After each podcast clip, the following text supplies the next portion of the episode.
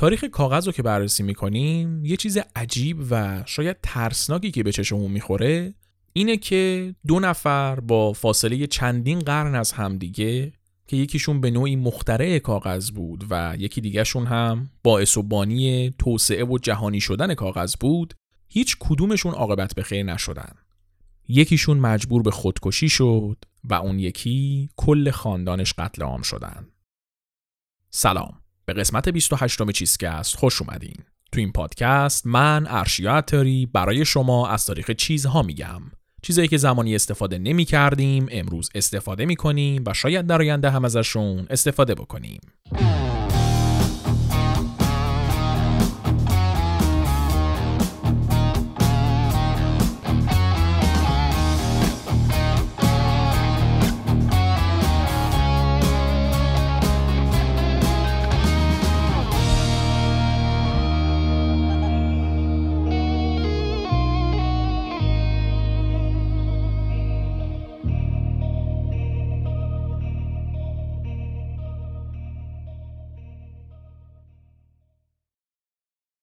تو این قسمت می‌خوایم تاریخ کاغذ رو تعریف کنیم.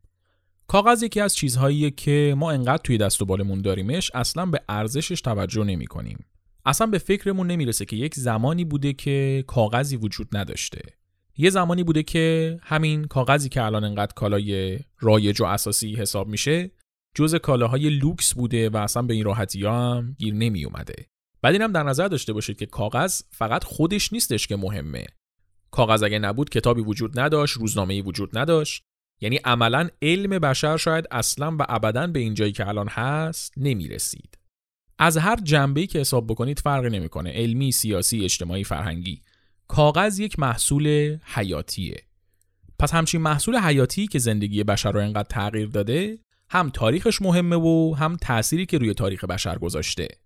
تو این قسمت می‌خوایم از دوران قبل از کاغذ شروع کنیم. قدم به قدم بیایم جلو تا ببینیم که اصلا چی شد که کاغذ درست شد و چی شد که تبدیل شد به این چیزی که الان هست. من ارشیا عطاری هستم. تدوین این قسمت رو تنین خاکسا انجام داده و موسیقی تیتراژ هم کار مودی موسویه. بریم سراغ ایستگاه اول تاریخ کاغذ. تمدن‌های جادویی دوران باستان و گل سرسبدشون مصر باستان.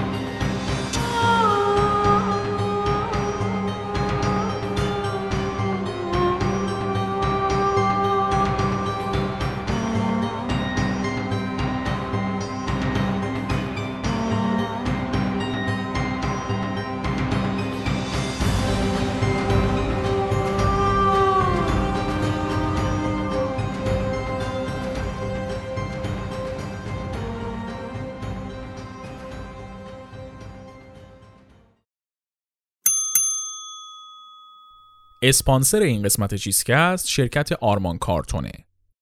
آرمان کارتون با اسم کامل آرمان تولید کارتون آینده یه مجموعه صنعتی تولید کارتونه که تمام مراحل تولید از تامین ورق با توجه به نیاز مشتری تا برش و چاپ و بسته بندی رو انجام میدن و محصول آماده ارسال رو تحویل مشتری میدن.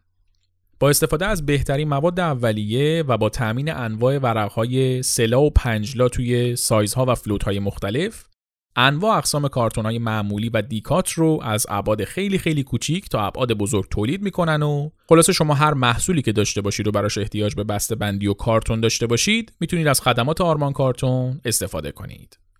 آرمان کارتون جز معدود شرکت های کارتون سازی در ایرانه که از دستگاه های پیشرفته و مدرن چاپ پنج رنگ استفاده می‌کنه که در کسب و کار خودشون یک مزیت رقابتی مهمی به حساب میاد. از اونجایی که صنعت تولید کارتون و بسته‌بندی یک ماهیت تبلیغی خدماتی داره سرعت و پیگیری یکی از عاملهای خیلی مهم حساب میشه توش. آرمان کارتون برای اولین بار توی ایران اومده یک اپلیکیشنی رو برای مشتریای خودش تولید کرده که به کمک اون مشتریاش می‌تونن تمام استعلام ها و پیگیری های لازم رو از لحظه شروع کار و صدور پیش فاکتور تا تحویل گرفتن محصول انجام بدن. و از تک تک مراحل کار گزارش لحظه ای با عکس و توضیحات داشته باشن و بعد از زمانی که کالا ارسال میشه هم مشتری می‌تونه توی اپلیکیشن اطلاعاتی مثل بارنامه و عکس و اطلاعات راننده رو ببینه و امور رو تا لحظه تحویل دادن محصول پیگیری کنه. به طور کلی آرمان کارتون تلاش می‌کنه تا علاوه بر ارائه کیفیت خوب محصول هوای خود مشتری و وقتش رو هم داشته باشه. اسپانسر این قسمت چیزکست آرمان کارتون نوشتن یکی از معلفه های اصلی و مهم زندگی بشر حساب میشه. از همون دوران قارنشینی انسان ها روی دیوار قارا نقاشی های مختلفی میکشیدن و اینطوری یک اثری از خودشون و شرایط اطرافشون باقی میذاشتن. گذشت و گذشت تا اینکه کم کم انسان یک جانشین شد و اولین تمدنها و دولت شهرها به وجود اومدن. یکی از این تمدنهای اولیه هم تمدن سومر بود. توی همین تمدن سومر هم بود که نیاز به نوشتن به چشم اومد. ماجرا از این قرار بود که سومری ها یک سری معبد داشتن که اینا جدا از کاربرد مذهبی نقش انبار هم داشتن. یعنی اینا می اومدن زمانی که فراوانی بود و محصولات زیاد بودن گندم و غلات و باقی مواد خوراکی رو توی این معبدا انبار می‌کردن تا زمانی که قحطی میاد بتونن از اونا استفاده کنن و شکمشون رو سیر کنن. همین انبار کردن محصولای مختلف توی معبدها هم باعث شد که کم کم احتیاج به یک سیستمی به وجود بیاد که نوع و تعداد چیزهایی که توی انبار گذاشتن رو باهاش ثبت کنن. یکی دو تا کیسه اگه بود می‌تونستن تو ذهنشون نگه دارن. ولی وقتی می‌شد 300 400 تا کیسه از کلی محصول مختلف دیگه حفظ کردنش کار خیلی راحتی نبود.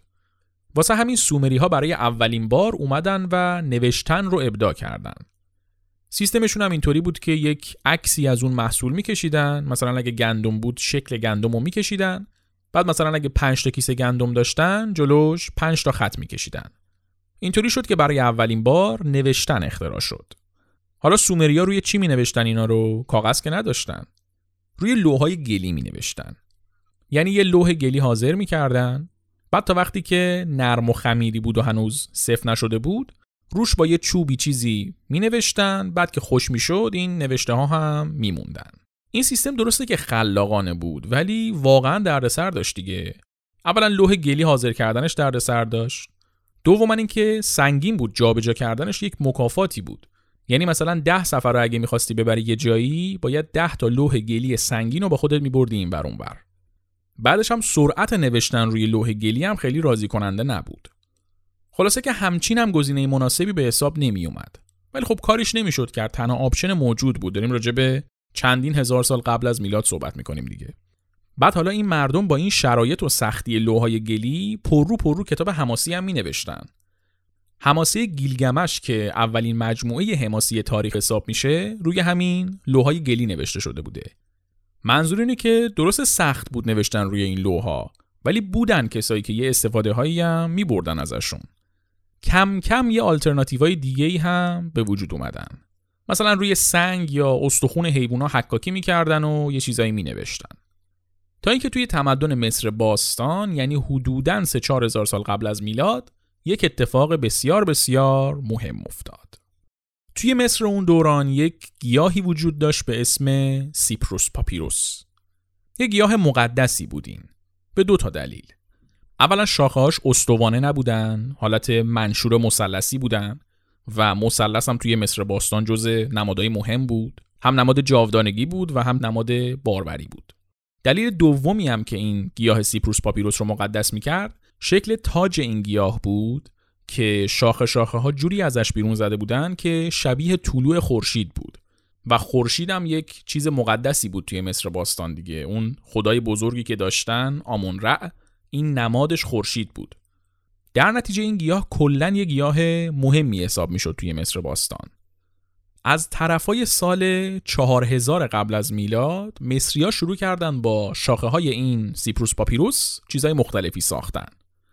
سبد و صندل و تناب و چیزای این مدلی. حالا یکی از محصولات خیلی مهم این گیاه هم پاپیروس بود. پاپیروس رو شاید بشه اولین کاغذ تاریخ به حساب آورد. البته که ساختارش با کاغذ فرق می‌کرد اصلا یه سیستم دیگه ای بود ولی از لحاظ ظاهر و کاربرد تقریبا مثل کاغذ بود. پاپیروس یه سری ورقه هایی بودن که یک ساختاری شبیه به کاغذ داشتن و می‌شد روشون نوشت. حالا چطوری درست می‌کردن این پاپیروسو؟ اینا می اومدن شاخه های اون گیاه سیپروس پاپیروس رو میبریدن بعد به شکل عمودی اون پوسته اطراف شاخه رو میتراشیدن تا به مغزش برسن. بعد این شاخه بدون پوسته رو میکوبیدن که آبش کامل بره و بعدش هم با وردنه قشنگ له و پهنش می‌کردن. اینطوری می‌شد که آب از توی شاخه کاملا خارج می‌شد و یک نوار پهن کاغذی شکل درست می‌شد. بعد اینا این نوارا رو مینداختن توی آب میذاشتن چند روزی بمونه. قشنگ که خیس خوردن این نوارا و نرم شدن و یک حالت نیمه خمیری پیدا کردن اینا رو در می آوردن و پهنشون می‌کردن. یه نوار افقی یه نوار عمودی. یه نوار افقی یه نوار عمودی. اینطوری انگار اینا بافته می شدن تو هم دیگه و چون خیس و خمیری بودن میچسبیدن به هم و بعدم که خوش می شدن عملا یک تیکه کاغذ یک دست داشتیم. این پاپیروسی که گفتیم توی مصر باستان خیلی ترکوند. ازش کلی استفاده می شد و روش کلی چیزای مختلفی می نوشتن اما چند تا مشکل خیلی خیلی بزرگ داشت پاپیروس. اولا هزینهش زیاد بود. سانی هم وقتی خشک می‌شد خیلی خیلی شکننده و ترد می‌شد. اصلا نمی‌شد تاش کرد میشکست. دلیل سوم که مهمترین دلیلی هم بود که پاپیروس خیلی نتونست جای خودش رو باز کنه بیرون از مصر این بود که فقط می‌شد توی جاهای خشک مثل خود مصر ازش استفاده کرد. به محض اینکه هوا یکم رطوبت پیدا می‌کرد این پاپیروس وا می‌رفت و هیچی ازش باقی نمیموند. واسه همین پاپیروس مصریا همچین نتونست جایی به جز خود مصر پاشو باز کنه و محصول اصلی بشه. رسید به جاهای دیگه ها ازش استفاده می‌شد ولی اونقدر محصول مهمی نشد و کاربرد نداشت. توی خود مصر و حالا باقی جاهای دنیا خیلی به جای پاپیروس ترجیح می‌دادن که از پوست حیوونا استفاده کنن. پوست حیوانایی که شکار می‌کردن و میکندن خشکش می‌کردن و روش مینوشتن. حالا نامه می‌خواستن بنویسن حساب کتاب می‌خواستن بکنن کتاب می‌خواستن بنویسن هرچی می‌خواستن روی پوست مینوشتن. این وضعیت پاپیروس کمجون و پوست حیوونا ادامه پیدا کرد تا اینکه توی قرن دوم بعد از میلاد توی چین یه خبرایی شد.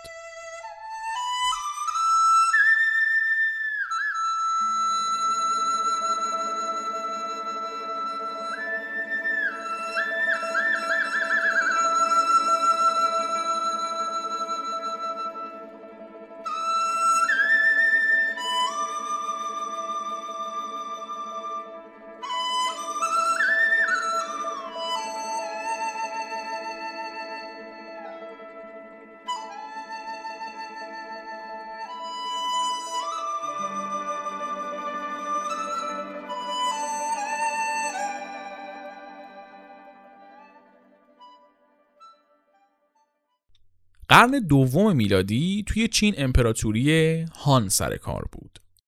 تو اون دوران چین واسه خودش بروبیایی داشت یک کشور بسیار مهمی حساب می‌شد. تو چین سلسله هان معمولا نوشته ها روی چوب های بامبویی که با نخ به هم بست شده بودن نوشته می شدن. تو فیلم ها احتمالا دیدین از این چوبا.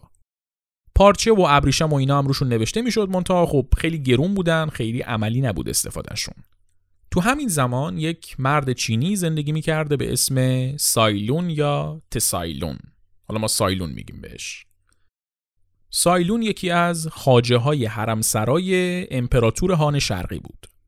طبق روایتی که توی چین رایجه سایلون یه روز داشته توی طبیعت واس خودش گشت و گذار می‌کرده که چشمش به یه پدیده جالب میفته می‌بینه زنبورا میان از شاخه های بامبو یه ریش ریشایی می‌کنن می‌برن سمت لونهشون بعد با این رشته های بامبو و بزاقشون دور این حجره های لونهشون رو تور می‌سازن. اینو که می‌بینه یهو لامپ تو سرش روشن میشه و بدو بدو میاد چند تا شاخه بامبو قطع می‌کنه. بعد میاد از این شاخه های بامبو رشته رشته الیاف بامبو رو جدا می‌کنه و با الیاف کنف و پوست درخت و یه سری ترکیبات دیگه میندازتشون توی آب در حال جوش و شروع می‌کنه هم زدنشون. بعد از یه مدت که این الیاف اون حالت خمیری رو پیدا کردن و چسبیدن به هم دیگه آبجوش رو خالی می‌کنه روی یه تیکه پارچه که مثل صافی عمل کنه و آب ازش رد بشه. این میشه که خمیر الیاف میمونه فقط. بعد این خمیره رو هم صاف می‌کنه و میندازه جلو آفتاب که خوش بشه و فوق اما فقط اولین کاغذ تاریخ رسما اختراع میشه. البته که مسلما انقدر یهویی همه چیز اتفاق نیفتاده. هی سعی و خطا کرده و تهش نتیجه شده این پروسه‌ای که براتون گفتم. سایلون هم خوشحال و خندون از این اختراعی که کرده بود میره پیش امپراتور و قضیه رو توضیح میده و اختراعش رو نشون میده. امپراتور هم میاد یه پاداش توپل بهش میده و دستور میده که فن کاغذسازی رو به بقیه هم یاد بده تا خط تولیدش رو را بندازن. یه ارج و قرب عجیبی هم پیدا می‌کنه این سایلون. یه شهری رو حتی بهش هدیه میده امپراتور.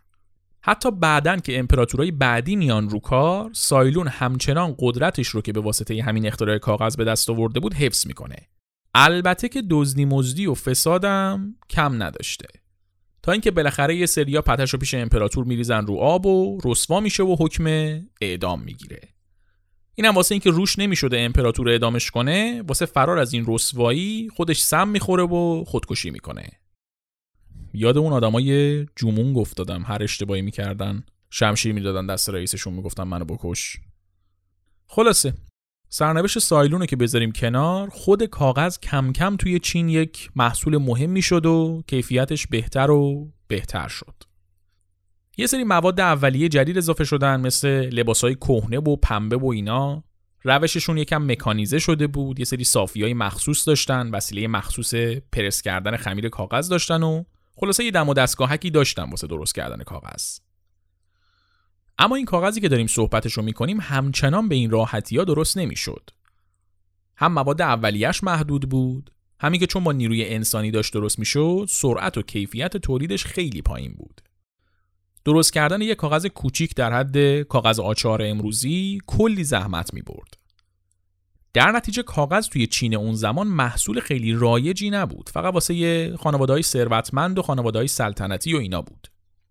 البته اینم در نظر بگیریم. فقط همین خانواده های ثروتمند بودن که سواد داشتن و کاغذ به دردیشون می‌خورد. این کاغذی که داریم حرفش رو می‌زنیم تا چند قرن فقط توی چین بود و پاش به باقی جاها باز نشده بود. باقی جاهای دنیا از پوست استفاده می‌کردن واسه نوشتن. این وضعیت ادامه پیدا کرد تا اینکه رسیدیم به قرن هفتم میلادی. یعنی رسما پنج قرن چینیا کاغذ رو تو خاک خودشون نگه داشتن و حتی صادرش هم نکردن. طرفای قرن هفتم چینیا شروع کردن صادر کردن کاغذ به کشورهایی مثل ژاپن و کشورهای خاورمیانه. منتها دستور تولید کاغذ رو به هیچ کشوری نداده بودن و نمیخواستنم بدن. می‌خواستن این بازار انحصاری باشه فقط دست خودشون باشه. در نتیجه مثل جونشون از این روش تولید کاغذ محافظت می‌کردن تا نکنه دست باقی ملت ها بهش برسه. اما همه این مخفی ها با قدرت گرفتن مسلمونا توی خاورمیانه عمرشون به سر اومد.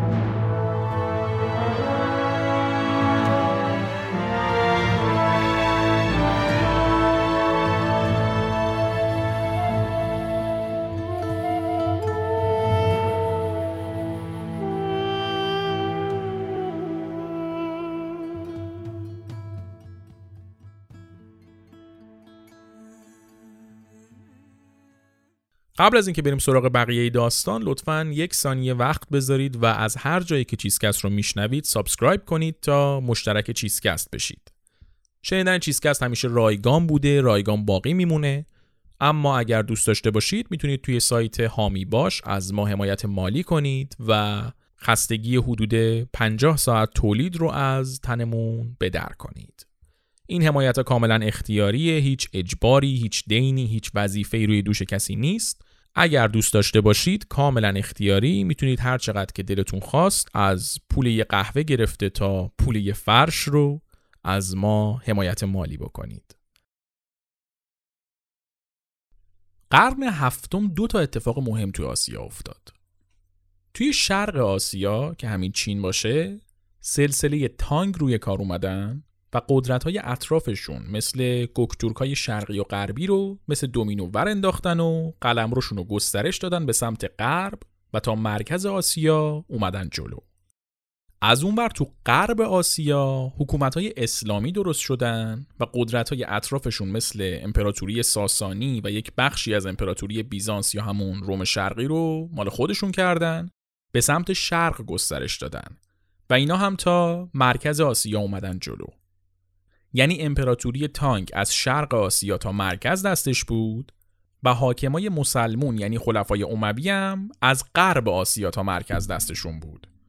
و این دوتا قلم رو وسط آسیا به هم می‌رسیدن و بینشون یه ذره فاصله بود. در نتیجه هم سلسله تانگ و هم امویان خطر طرف مقابل رو حس می‌کردن و یه درگیریایی هم بینشون شده بود که توی اکثرشون امویان شکست خورده بودن. اواسط قرن هشتم توی قلمروی اسلام عباسیان بر علیه امویان کودتا می‌کنن و خلفای عباسی میشن حاکم جهان اسلام. این خلفای عباسی عزمشون رو جزم می‌کنن که حال این سلسله تانگو بگیرن و بهشون بفهمونن رئیس کیه. این میشه که توی سال 751 میلادی سپاه عباسی با سپاه تانگ توی دره تراز درگیر میشن و سپاه تانگ رو شکست میدن. این درگیری که به اسم نبرد تراز یا تلاس هم معروف شد باعث شد جلوی پیشروی سلسله تانگ به سمت غرب گرفته بشه و عباسیان هم کنترل راه ابریشم رو بگیرن دستشون و خلاص نونشون بره تو روغن. اما یکی از نتایج خیلی خیلی مهم این جنگ که کمتر بهش توجه میشه اسیر شدن یک سری کاغذساز چینی به دست عباسیان بود. همین اسرای چینی هم بودن که به مسلمونا و مردم خاورمیانه روش تولید کاغذ رو یاد دادن و باعث شدن اون دستور تولیدی که سالهای سال توی چین مخفی مونده بود برسه دست مردم خاورمیانه. رسیدن دستور تولید کاغذ به خاورمیانه همانا و توسعه صنعت کاغذسازی توی دنیای اسلام همان. اولین کارگاه های کاغذسازی توی سمرقند تأسیس شدن و چند سالی هم بیشتر طول نکشید که کاغذ سمرقند واسه خودش اسم و رسمی در کرد. یکم بعدش هم توی خراسان کاغذسازی رونق گرفت و کاغذ سمرقند و خراسان کاغذ مرغوب حساب می شدن. حواسمون هم هست دیگه سمرقند و خراسان و کلا ایران و کشورهای اطراف همشون زیر پرچم خلافت عباسی هن. استفاده از کاغذ توی دنیای اسلام از عواست قرن هشتم خیلی بیشتر شد. دلیلش هم این بود که توی بغداد که پایتخت عباسیان بود پوست کمیاب شده بود. واسه همینم وزیر برمکی خلیفه دستور داده بود که میزان تولید کاغذ بره بالا تا کاغذ رو بیان کامل جایگزین پوست بکنن. یه پرانتزم باز کنم اینجا این کلمه برمکی رو توضیح بدم. برمکیان یک خاندان ایرانی بودن که توی حکومت عباسیان قدرتشون خیلی زیاد بود. تو قرن هشتم میلادی خلافت عباسی حاکم کل حکومت اسلام بود و ایران هم طبعا جزء همین قلم رو حساب می برمکی هم به دستگاه حکومت عباسی نفوذ کرده بودن و یک بروبیایی را انداخته بودن واسه خودشون. این وزیر برمکی هم که گفتیم دستور داد تولید کاغذ زیاد بشه تا جایگزین پوست بکننش یحیی برمکی بود. یحیی برمکی وزیر اعظم دربار هارون الرشید بود. هارون الرشید هم که معرف حضورتون هست یکی از مهمترین خلفای عباسی بود که دورانش رو اصلا به اسم عصر طلایی عباسیان می‌شناسن. قدرت یحیی برمکی توی دستگاه هارون انقدر زیاد شده بود که عملا خلیفه داشت تبدیل می‌شد به یه مقام تشریفاتی. یه جورایی مملکت و یحیی و دار دستش میگردوندن. واسه همینم بود که دستور تأسیس کارگاه ها و کارخونه های کاغذسازی رو یحیی برمکی داد نه خود خلیفه. عاقبت این خاندان برمکی هم اینطور شد که بعد از یه مدتی هارون الرشید کم کم متوجه شد که قدرتش هی داره کم و کمتر میشه و عملا برمکی ها قبضه کردن قدرت رو واسه همینم زد کاسه کوزشون رو ریخ به هم و همشون رو قتل عام کرد. برگردیم سر داستان خودمون. بعد از سمرقند و خراسان و بغداد کم کم کاغذ پاش به باقی مناطق مهم قلم روی اسلام هم رسید و حتی مناطقی که از مرکز کاملا دور بودن و حتی توی یک قاره دیگه ای بودن مناطقی مثل مصر و مراکش که توی آفریقا بودن اینا هم کاغذ و کاغذسازی داشتن طبق سیاستی که درباره عباسی پیش گرفته بود کاغذ باید جا افتاد و می‌شد محصول اصلی برای نوشتن با این زمینه و این مقدماتی که فراهم شد به قرن ده و یازده که رسیدیم کاغذ یکی از محصولات اصلی مناطق مسلمون شده بود. انواع اقسام کاغذها با فرمولا و تکنیک های مختلفی درست می شدن و مثلا کاغذ سمرقند با کاغذ بغداد فرق داشت. البته حواسمون باشه دیگه کاغذ همچنان داره با الیاف کنف و پنبه و کتان و لباس کهنه و اینا درست میشه. خبری از چوب نیست توی تولیدش. تو دنیای اسلام انقدر کاغذ جا افتاده بود که مثلا تو بازار بغداد یه خیابونی بوده به اسم سوق الورقین اگه اشتباه نکنم که توش کلا فقط مغازه های کاغذ فروشی و کتاب فروشی بوده حتی تو این دوران توی بعضی از مناطق استفاده کاغذ بیشتر از نوشتن بود و مثلا واسه یه بسته‌بندی محصولات هم ازش استفاده می‌کردن. مثلا ناصر خسرو توی سفرنامش میگه تو مصر دیده که فروشنده های سبزیجات و ادویجات و اینا محصولاتشون رو وقتی میفروختن توی کاغذ بسته بندی می‌کردن می‌دادن به مشتری. حالا توی همین قرن 11 که کاغذ اینطوری توی قلم روی خلافت عباسی رایجه و استفاده میشه اون ور دنیا توی اروپا هنوز دارن از پوست استفاده می‌کنن و کاغذ نرسیده بهشون حالا چی شد که کاغذ رسید اروپا؟ عرض می‌کنم خدمتتون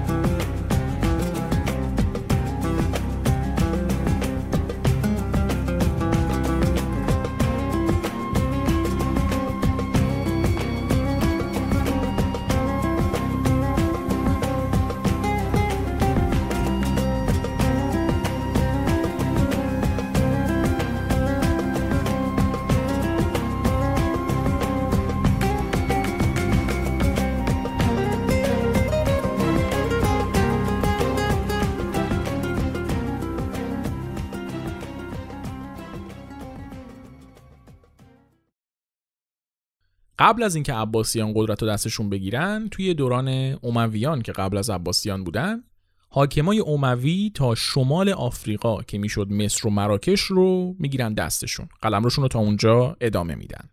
حالا شمال آفریقایی که داریم میگیم میشه جنوب اروپا. یعنی مراکش که شمال آفریقاست بالاش آب تنگه جبل و تارقه بالای این تنگه میشه جنوب اروپا که اسپانیا و پرتغال و اینا توشن. تو همون دوران اومویان وقتی که اینا میان شمال آفریقا رو می‌گیرن یه سردار اوموی به اسم طارق ابن زیاد میاد با ارتشش از این تنگه جبل و طارق میگذره و می‌گیره اسپانیا رو. این تنگه جبل و طارق مثلا از همین اسم طارق ابن زیاد برداشته شده. حالا قبل از اینکه اینا بیان اسپانیا رو بگیرن اسپانیا دست کی بود؟ ویزیگوت ها ویزیگوت ها یک سری اقوام ژرمن بودن که از زمان امپراتوری روم باستان توی مناطقی که دست روم بود وارد شده بودن و با دولت مرکزی روم همش توی جنگ و صلح بودن.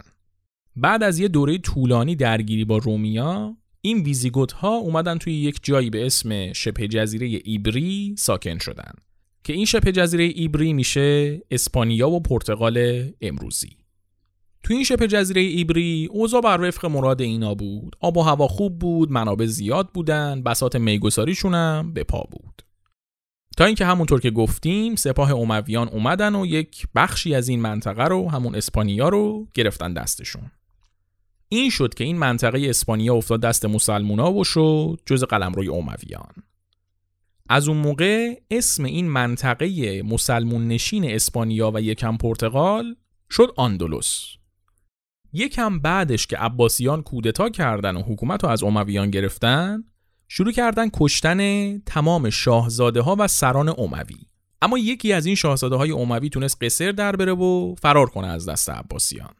این آقا که اسمش عبدالرحمن اول بود تونست به هر جون کندنی بود خودشو برسونه به آندلس قصه ما و اینجا یه سری از آدمایی که به خاندانش وفادار بودن و جمع کنه و یک ارتشکی بسازه.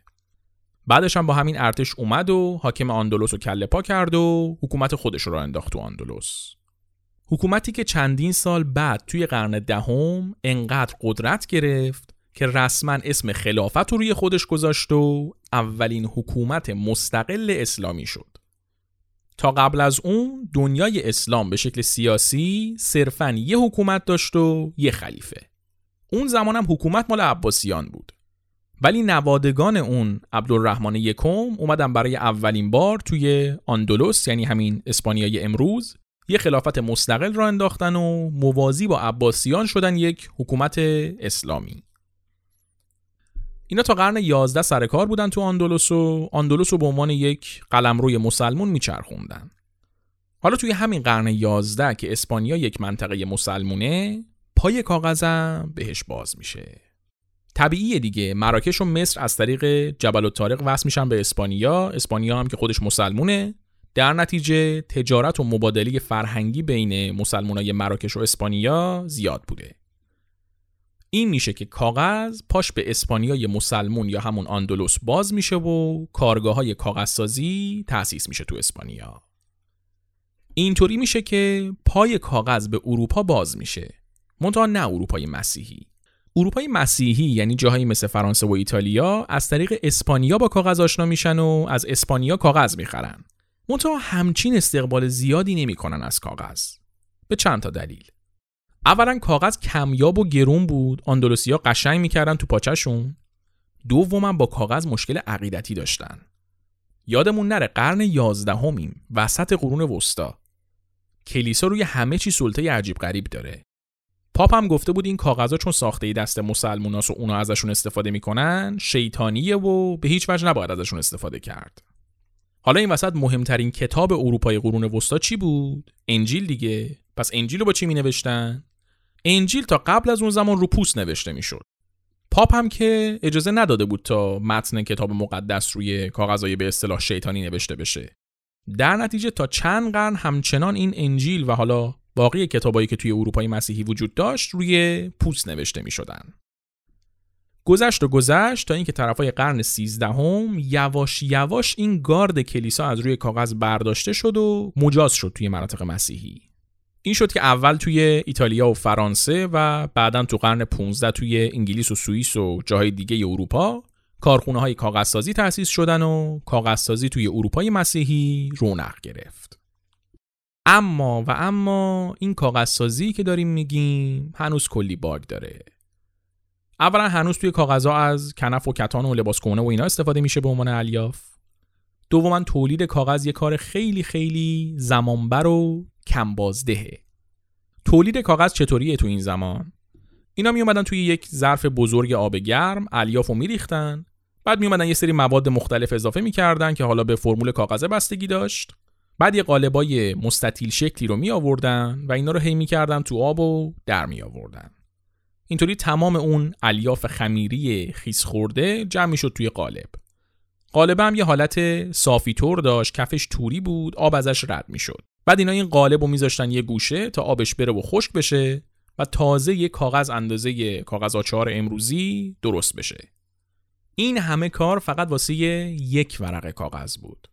در نتیجه کاغذ هم گرون بود هم کمیاب درسته نسبت به باقی رقباش مثل پوست و پاپیروس برتری داشت و ارزون تر بود ولی همچنان نیاز بازار رو تأمین نمی کرد. مشکل اولیه یعنی استفاده از لباس های کنفی و کتونی به عنوان مواد اولیه تو قرن 17 تبدیل شد به یک بحران مهم. چون می‌گفتن این حجم از لباس کهنه هایی که توی کارخونه ها نگه داشته میشه باعث به وجود اومدن تاون میشه و یه مرگ سیاه دیگر رو میاره واسمون. در نتیجه از قرن 17 آدما به تکاپو افتاده بودن که یک جایگزینی پیدا بکنن برای این مواد اولیه کاغذ. وارد قرن 18 که شدیم مشکل کمبود کاغذ و گرون بودنش هم شد برای جون. تو قرن 18 دیگه دنیا داشت یواش یواش مدرن می‌شد و کلی روزنامه و کتاب لازم بود که تولید بشن. خیلی از های مهم ادبیات کلاسیک غرب خیلی از های فلسفی اینا همه توی قرن 18 نوشته شده بودن. و برای چاپشون خب کاغذ لازم بود. در نتیجه وقتی تقاضا انقدر بالا بود قیمت بالای کاغذ و تولید یواش و عرضه کم رسما دردسر بود. تا اینکه اواخر قرن 18 یه لامپ تو سر یه مخترع فرانسوی روشن شد.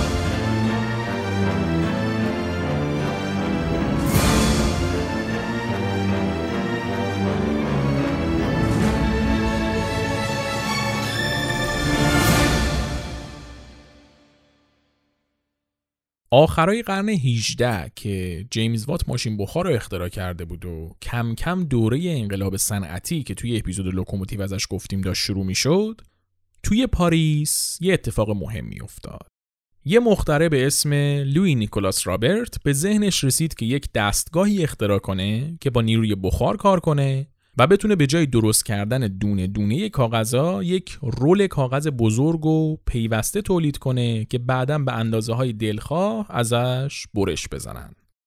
میاد و دستگاهش رو طراحی می‌کنه و ثبت می‌کنه اختراعش رو منتها به خاطر درگیری های انقلاب فرانسه موقعیتش پیش نمیاد که بتونه دستگاه رو بسازه.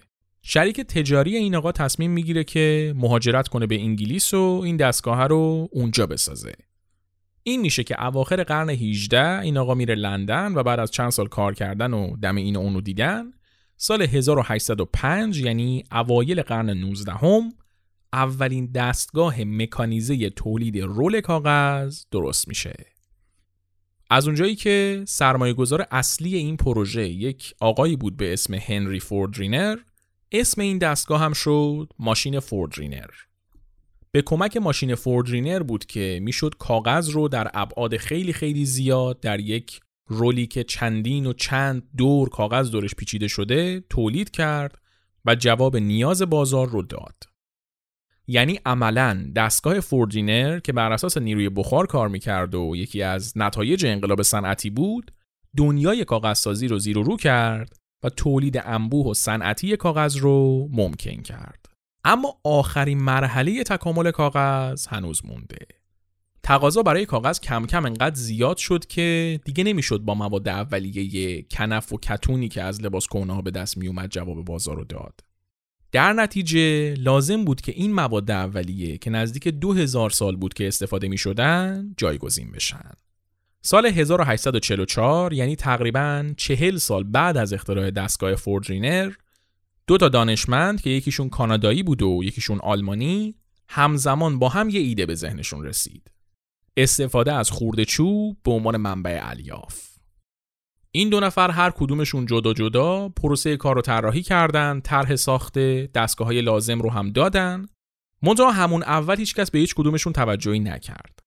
کاناداییه که اسمش چارلز فنتری بود، هر کار کرد کسی پیدا نشد که از طرحش استفاده کنه واسه تولید کاغذ.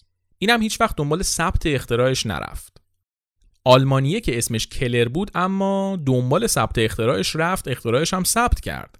منتها به هر دری زد کسی بهش توجه نکرد. آخرش هم طرحش رو به قیمت 80 پوند اومد فروخ به یه تاجری که با هم شریک بشن. اونم بعد از یه مدت کلر رو گذاشت کنار و تجارت کاغذ چوبی رو خودش برد جلو. کم کم یه سری از روزنامه ها شروع کردن از این کاغذهای چوبی استفاده کردن و خیلی خیلی یواش چوب جایگزین لباس کهنه شد توی کارخونه های کاغذ. از اینجای تاریخ به بعد صنعت کاغذ فرم اصلی خودش رو پیدا کرد و با پیشرفت تکنولوژی روز به روز بیشتر توسعه پیدا کرد. پول کاغذی که کمتر استفاده می شد و فقط بعضی از کشورها داشتنش توی همه کشورها جایگزین سکه شد کتابا زیاد شدن روزنامه ها زیاد شدن علم و تحصیل گسترش پیدا کرد و کاغذ شد اینی که الان هست. سال 1997 یعنی همین 20 چند سال پیش اولین ایریدر تاریخ اختراع شد. ایریدر همین تبلت هاست که باش کتاب می‌خونن. بعد از اینکه تکنولوژی موبایل و تبلت پیشرفت کرد و آیپد و کیندل و امثال هم درست شدن خیلی از آدما مخصوصا توی جوامع پیشرفته دیگه کتاباشون رو از روی این دستگاه ها می‌خونن و اخبار رو به جای اینکه از روزنامه ها بخونن از وبسایت ها می‌خونن. یا مثلا کسی دیگه از پول کاغذی استفاده نمی‌کنه همه چی یا با کارت یا پرداخت آنلاین. در نتیجه خیلی ها میگن که نقش کاغذ در حال افوله و ممکنه پایان قرن 21 پایان دوران کاغذ هم باشه. اما همچنان این ایده هم وجود داره. که کاغذ ساده ترین راه برای انتقال پیامه. شما برای نوشتن روی کاغذ یا خوندن از روی کاغذ تقریبا هیچی لازم نداری. کاغذ شارژش تموم نمیشه کاغذ ویروس نمی‌گیره کاغذ حک نمیشه. در نتیجه جایگزین کردن یه چیزی که انقدر ساختار ساده و کارآمدی داره طبعا کار راحتی نیست. البته که همچین بدم نیست جایگزین شدنش. یکم این آخر اپیزود گرتا تونبرگ بازی در بیارم. برای تولید هر تن کاغذ یه چیزی حدود 24 تا درخت باید قطع بشن و کلی آب و انرژی هم باید مصرف بشه. در نتیجه اگه قرار باشه با پیشرفت تکنولوژی استفاده از کاغذ کمتر بشه حداقل میشه تا حدود این مقدار ضرری که به محیط زیست می‌زنه رو جبران کرد حتی اگر قرار باشه که چیزی جایگزین کاغذ نشه و همچنان از کاغذ استفاده بشه چه بهتر که جای اینکه بیایم از اول کاغذ تولید کنیم کاغذهای دوریخته شده رو بازیافت کنیم تا حداقل ضرر اقلیمی که ایجاد می‌کنه کمتر بشه. کاغذ زندگی ما رو زیر و رو کرده و یکی از مهمترین اجزای زندگی ماست. علم ما بدون کاغذ شاید اصلا به اینجا نمی‌رسید تکنولوژی اصلا شکل نمی گرفت اما چیزی نمیشه اگر برای نجات سیارمون یکم مسئولانه تر از کاغذ استفاده کنیم.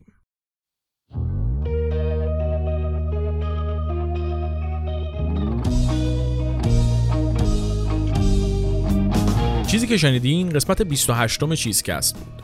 چیزکست هر دو هفته یک بار توی اپلیکیشن های پادگیر مثل اپل پادکست و کست باکس و گوگل پادکست منتشر میشه. علاوه بر اینا همه قسمت های چیزکست با یک قسمت تاخیر روی کانال تلگرام چیزکست هم منتشر میشن. حتما از هر جایی که چیزکست رو میشنوید subscribe کنین تا مشترک چیزکست بشید و هر قسمتی که میاد متوجه بشید. واسه حمایت از چیزکست تنها کاری که لازمه بکنید اینه که چیزکست رو به دوستاتون معرفی بکنید و اگر هم دوست داشته باشید می‌تونید به شکل کاملا اختیاری تو سایت حامی باش از چیزکست حمایت مالی بکنید. واسه این نظر دادن هم می‌تونید از کامنت های شبکه های اجتماعی و اپلیکیشن های پادگیر استفاده کنید. همین که از هشتگ چیزکست روی توییتر استفاده کنید.